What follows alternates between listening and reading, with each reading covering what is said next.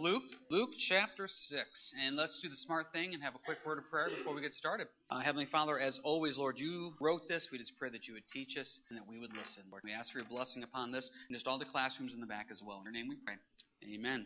All right, Luke chapter 6. Lord willing, time willing, we're going to do verses 37 through 49 and get a chance to finish up our study here in Luke chapter 6. Now, this has been a build-up here over the last couple weeks, especially last week. Last week was the teaching from verses 27 through 36 about loving your enemies. And we talked about how difficult that is when you've been wronged by people, when people disagree with you, be it theologically or in ideals or politically, etc., how difficult that is sometimes to have unconditional love towards them. We're going to build on that because the first passage that deals with this today is we look at verse 37. Now, I'm going to actually read verses 37 through 45. We normally don't read that many verses at once, but it's important to get the full context here of what we're talking about. Verse 37 of Luke chapter 6, "Judge not, and you shall not be judged. Condemn not, and you shall not be condemned. Forgive, you will be forgiven. Give, and it will be given to you. Good measure, pressed down, shaken together, and running over, will be put into your bosom. For with the same measure that you used, it will be measured back to you." And he spoke a parable to them, saying, "Can the blind lead the blind? Will they not both fall into the ditch? A disciple is not above his teacher, but everyone who is perfectly trained will be like his teacher. And why do you look at the speck in your brother's eye, but not perceive the plank in your own eye? Or how can you say to your brother, 'Brother, let me remove the speck that is in your eye,' when you yourself do not see the plank that is in your own eye? Hypocrite, first remove the plank from your own eye, and then you will see clearly to remove the speck that is in your brother's eye. For a good tree does not bear bad fruit, nor does a bad tree bear good fruit. For every tree is known by its own fruit. For men do not gather figs from thorns, nor do they gather grapes from a bramble bush. A good man out of the good treasure of his heart brings forth good, and an evil man out of the evil treasure of his heart brings forth evil. For out of the abundance of the heart, his mouth speaks." Now, a lot of stuff in there, obviously. Go back to the first part. "Judge not, you shall not be judged. Condemn not, and you shall not be condemned." Have you not noticed this in Christianity?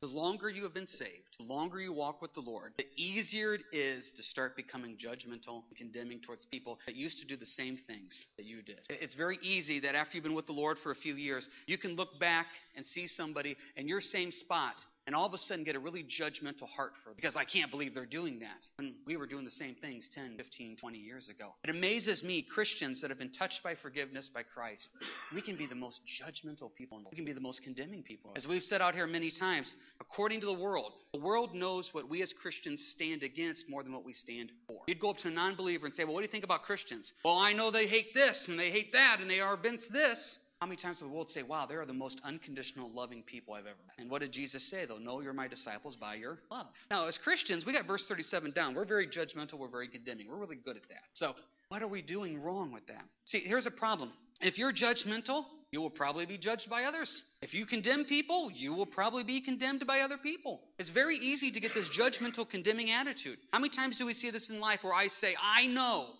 I know what? I know what they're thinking, I know what they're saying, I know why they did that, and we can magically get in somebody else's head and know their motives and their actions and know everything about them. We just know. See, that word to be judgmental, it means literally to pass a sentence. It means that you completely understand the situation perfectly, so therefore you can make a judgment call because you know exactly what they're thinking and feeling and why they did that. Now, of course, that's impossible. Yet that's what we do. We say it all the time. I know why they said it. I know why they did it. No, we don't. See, there's a danger in having these conversations with ourselves. There was a king back in the Old Testament in Israel where the Bible says that he thought unto himself. And he made a decision. And he made his decision with one advisor, and that advisor was himself. You know how dangerous that is? I know for me sometimes when I'm going through a situation, if I sit down and have a good conversation with myself, well, I feel good. Because I finally met somebody who agrees with me perfectly. We see it from the same perspective. And it's really easy to make a decision once I talk to myself. Once I talk to myself, it's perfectly picture clear.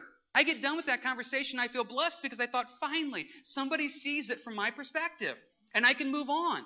That's that judgmental attitude of I know, I see. Boy, as Christians, we get that. Now, here's the thing.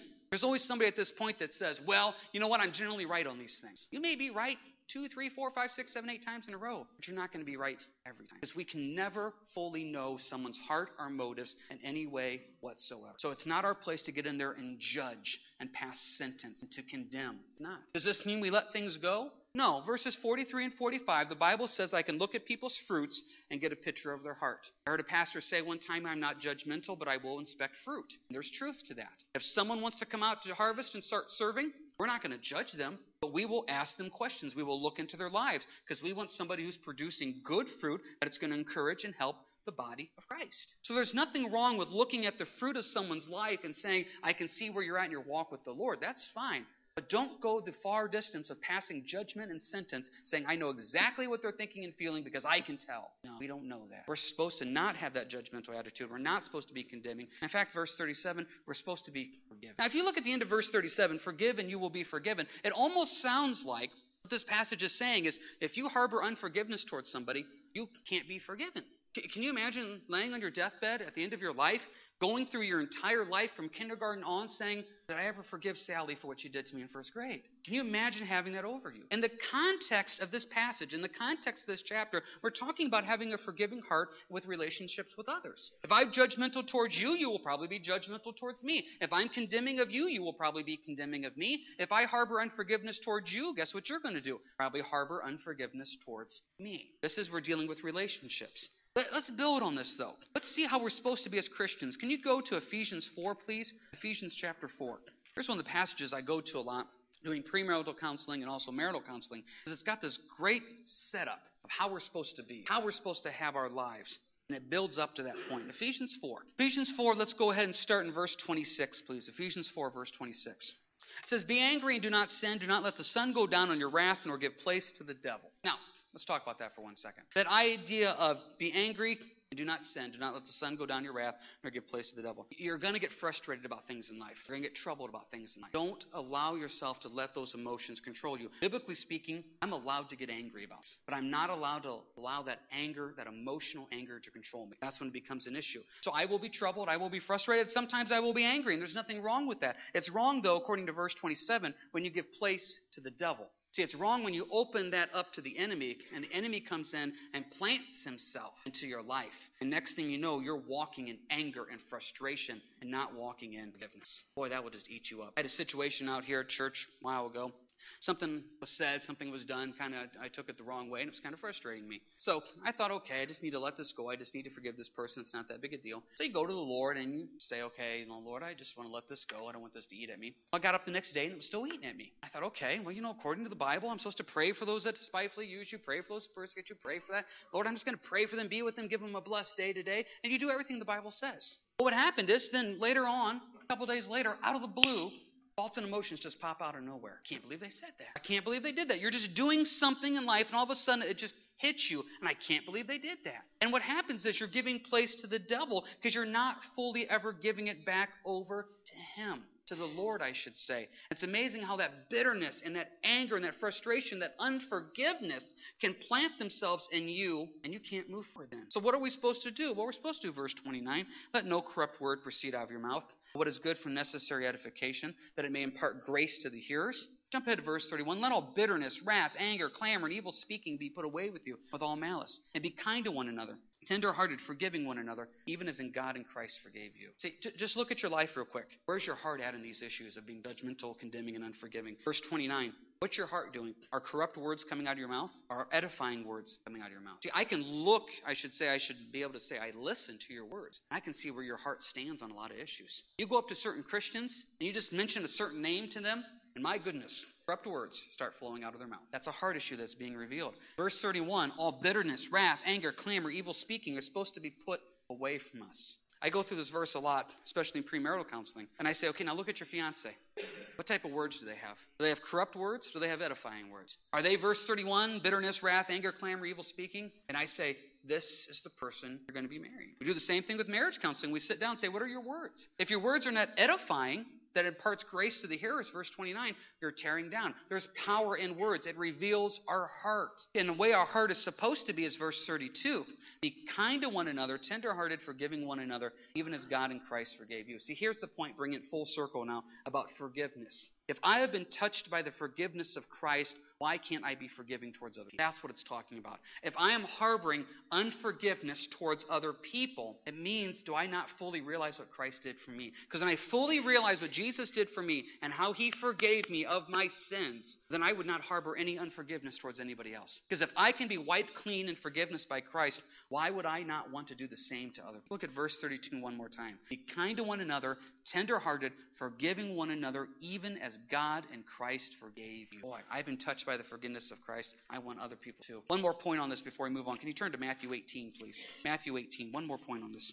Matthew 18, verse 21 of Matthew 18. Peter came to him and said, Lord, how often shall my brother sin against me and I forgive him? Up to 7 times. Jesus said to him, I did not say to you up to 7 times, but up to 70 times 7. Now, Peter was trying to act impressive here. Lord, how often do I forgive somebody? 7 times? He's trying to pick some number that seemed impressive. 7 times? Jesus takes it one step further, 70 times 7. Now, I have met people that honestly believe this is a command that they're able to forgive 490 times. And after 490 times, they don't have to. And I'm not kidding. I've met people that actually keep track. I actually keep track. I remember one time I saw a bumper sticker that had 70 times 7 on it. Then had little hash marks of all the times that they have used it. And it was a countdown. Jesus was trying to pick something here that shows a completion, a 70 times 7, 490, that this is an all-encompassing forgiveness. I don't want you going through the rest of your life saying, okay, I've forgiven him 19 times. Okay, this is the 20th time.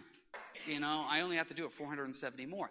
That's not the purpose of this verse. And he goes on to back this up, verse 23. Therefore, the kingdom of heaven is like a certain king who wanted to settle accounts with his servants. When he had begun to settle accounts, one was brought to him who owed him 10,000 talents. Depending on your translation, that is literally millions and millions of dollars that this man owed. Verse 25. As he was not able to pay, his master commanded that he be sold with his wife and children and that all that he had, and that the payment be made. The servant, therefore, fell down before him, saying, Master, have patience with me, and I will pay you all. Then the master of that servant was moved with compassion, released him, and forgave him the debt. But that servant went out and found one of his fellow servants who owed him 100 denarii. Now, depending on your translation, this is a minute amount of money, possibly just a few dollars to maybe a few days' worth of wages, just depending on how you look at it there. Point is, millions, a very small amount of money. He laid hands on him, verse 28, and took him by the throat, saying, Pay me what you owe. So his fellow servant fell down at his feet and begged him, saying, Have patience with me, and I will pay you all. And he would not. They went and threw him into prison till he should pay the debt. So when the fellow servants saw what had been done, they were very grieved, and came and told their master all that had been done. His master, after he had called him and said to him, You wicked servant, I forgave you all the debt because you begged me. Should you not also have compassion on your fellow servant, just as I have pity on you? His master was angry, and he delivered him to the torturers until he should pay all that was due to him. So my heavenly Father also will do to you if each of you from his heart does not forgive his brother's trespass. That's a powerful passage. Now, the idea, once again, is Christ has paid our debt so immensely, I should be able to forgive other people for the wrongs they've done. We've all been wronged here. We've all had something that somebody said that we took the wrong way. We've all had something somebody said that we didn't take the wrong way. We didn't have to take it the wrong way because it was very blunt what they were trying to say. We've had things that we've been hurt, we've been harmed.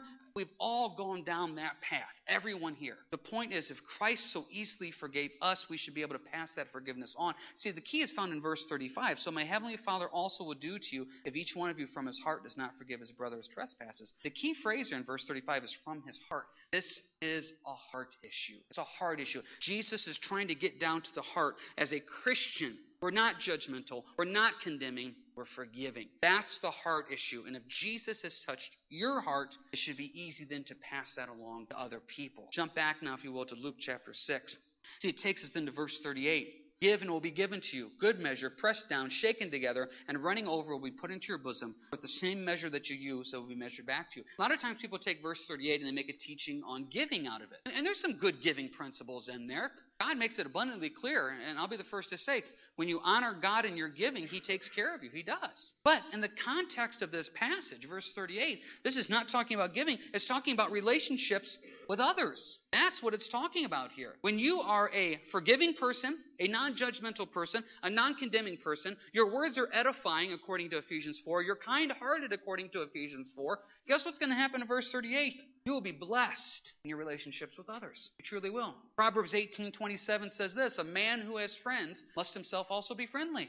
Just think about it. Those people that are judgmental, condemning, unforgiving, bitter, you don't want to be around them. Sometimes people come up to me and they make a comment.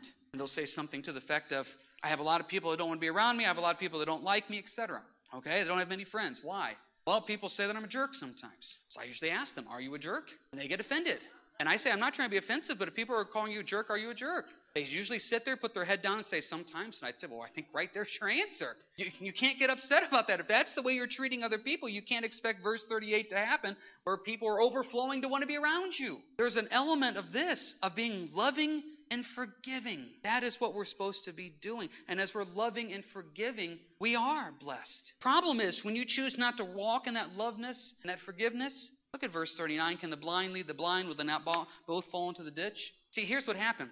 In relationships that you're in, be it your marriage, be it with your kids, be it with coworkers, friends, if they're angry and you become angry, they're unforgiving, so you become unforgiving. It's the blind leading the blind. Both will fall into that. Exactly what's going to happen. If you're harboring unforgiveness, if you're harboring anger because they're harboring unforgiveness and anger, it's like the blind leading the blind. Your relationships, your marriage, your relationship with your kids, your coworkers, it will all fall into the pit. So I always say that somebody has to be the mature one and step up and act loving. See, Jesus in verse 40, he comes out and says, a disciple is not above his teacher. He says, listen, this is what I went through. He goes, you're going to have to go through it. As your teacher, as Jesus is saying, as your teacher, he goes, I was forgiving. You need to be forgiving. He set the example for us. That judgmental attitude, though, it's powerful. Look at verses 41 through 42. It's a classic example of the speck in your eye, the speck in your brother's eye and the plank in your eye. That you're going around picking out little specks of sawdust out of people, or you got this 2x4 sticking right out of your head that people have to duck every time you turn your head.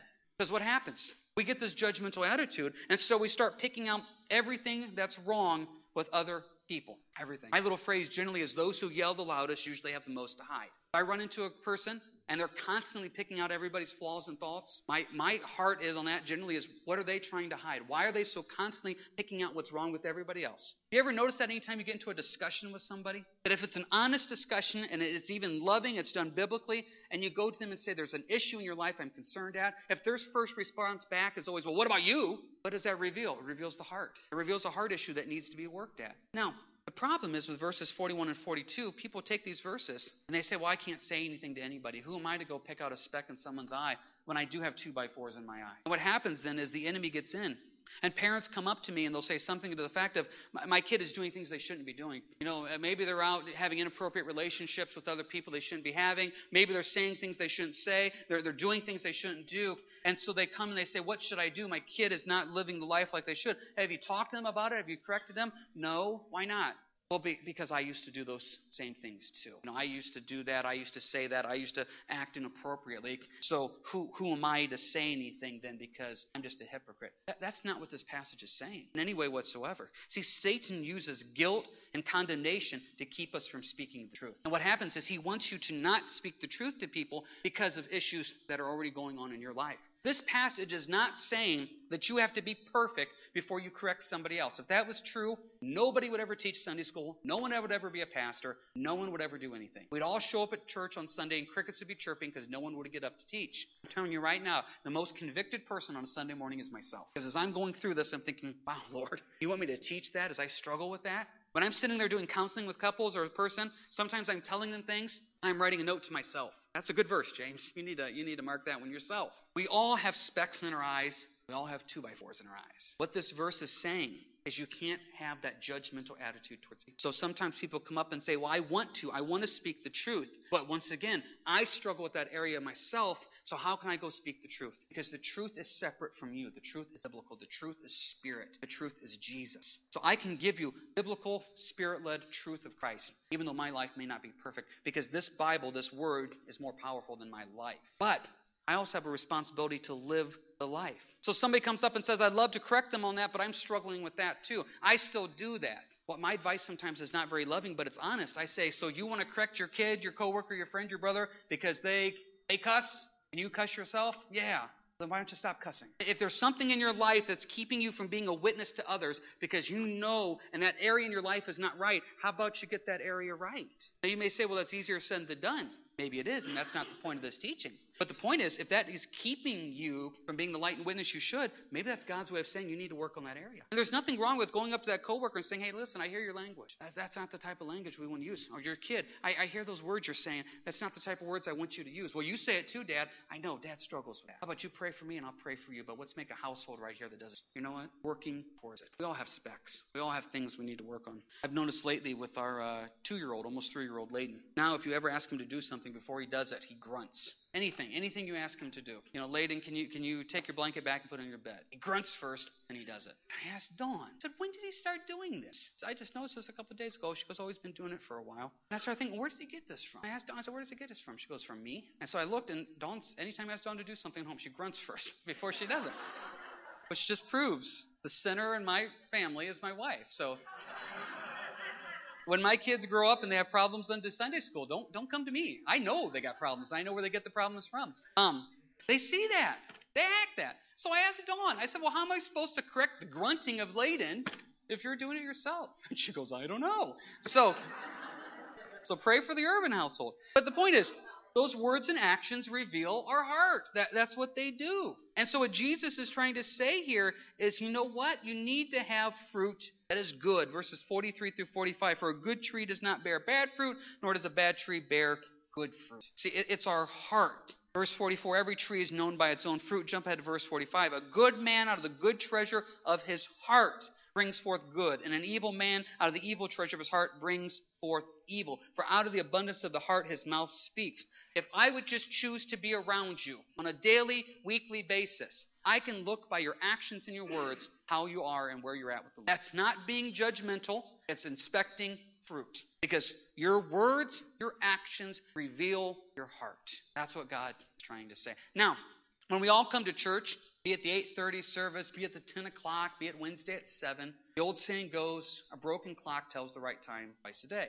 We can all show up and look really good from 10 to 11:30. But it's when that weekly walk with the Lord. Just be honest with yourself. What are your words reveal about you? See, I know people, and I put myself in this category sometimes, that says things like this. I do really good until this person says something. I do really good until this happens. And then I just lose it. Okay, well, then God is revealing my heart is not near as strong as I think it is. See, our words, our actions reveal our heart. That word for bad fruit in verse 43, it literally means rotten, black.